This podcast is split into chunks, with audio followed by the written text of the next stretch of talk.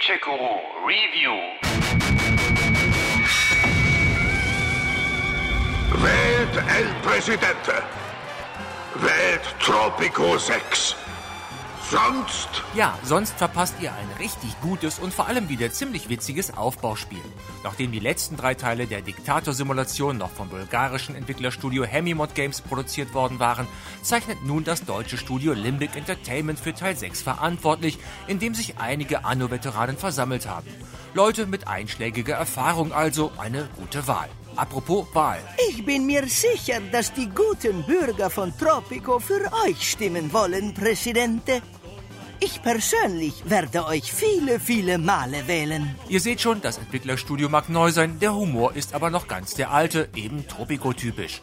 Unverändert sind natürlich auch die Grundprinzipien des Spiels.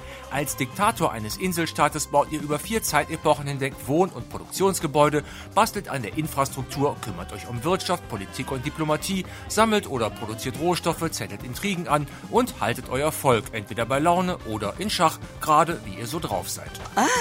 Eure Arbeit wäre ohne die Bürger so viel einfacher. Vielleicht können wir sie eines Tages ersetzen. Größter Unterschied zum Vorgänger, statt nur eine Insel verwaltet ihr nun einen ganzen Inselverbund. Da heißt es erstmal Tunnel, Transporthäfen und Brücken bauen. statt Mauern werde ich Brücken bauen, die Tropicos Inseln und Menschen miteinander verbinden, statt sie zu trennen. Der große Vorteil dabei ist, dass es nun einfacher ist, Bereiche zu trennen. Zum Beispiel eine Insel für die Schwerindustrie, eine andere für den Tourismus. So kommen die sich nicht ins Gehege und alle sind glücklich. Ich werde Tropico noch schöner, noch besser und noch größer machen.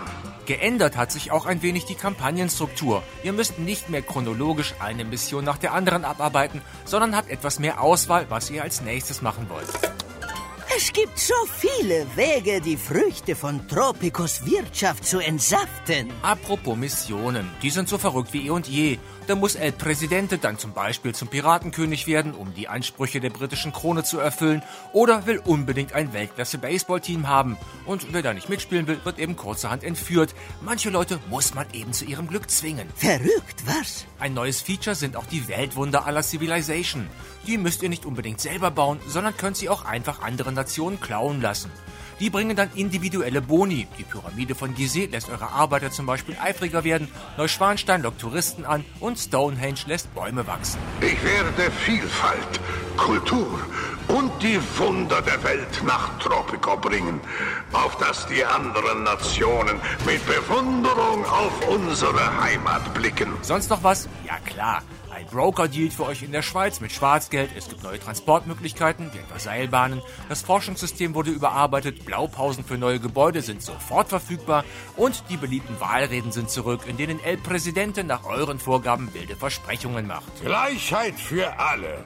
Besonders für die, die gleicher sind als die anderen. Natürlich müsst ihr das Volk nicht wählen lassen. Ihr könnt Widersacher auch einfach in den Knast oder in die Klapse stecken lassen. Oder, falls euch doch der Sinn nach Wahlen steht, selbige so manipulieren, dass ihr in jedem Fall gewinnt.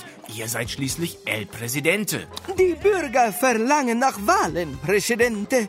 Es hat den Anschein, als wollten sie mitentscheiden, wie sie regiert werden. Wie egoistisch. Wollt ihr es aber etwas demokratischer angehen, solltet ihr euch stets um die Wünsche der einzelnen Fraktionen im Staat kümmern. Kapitalisten, Kommunisten, Kirche, Intellektuelle, Umweltschützer oder Militär haben da so ihre eigenen Vorstellungen und Ansprüche, die oft im krassen Gegensatz stehen.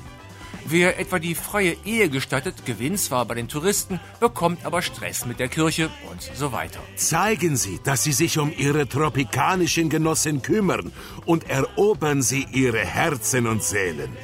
Sie können sie aber nicht behalten, okay? Der Präsidenteneditor zu Beginn des Spiels ist dieses Mal etwas dünn ausgefallen. Da könnt ihr euch zwar optisch austoben, von Mafia-Boss über Fidel Castro-Verschnitt bis hin zum Pharao ist zwar alles möglich, die wählbaren Charaktereigenschaften sind aber jetzt überschaubar.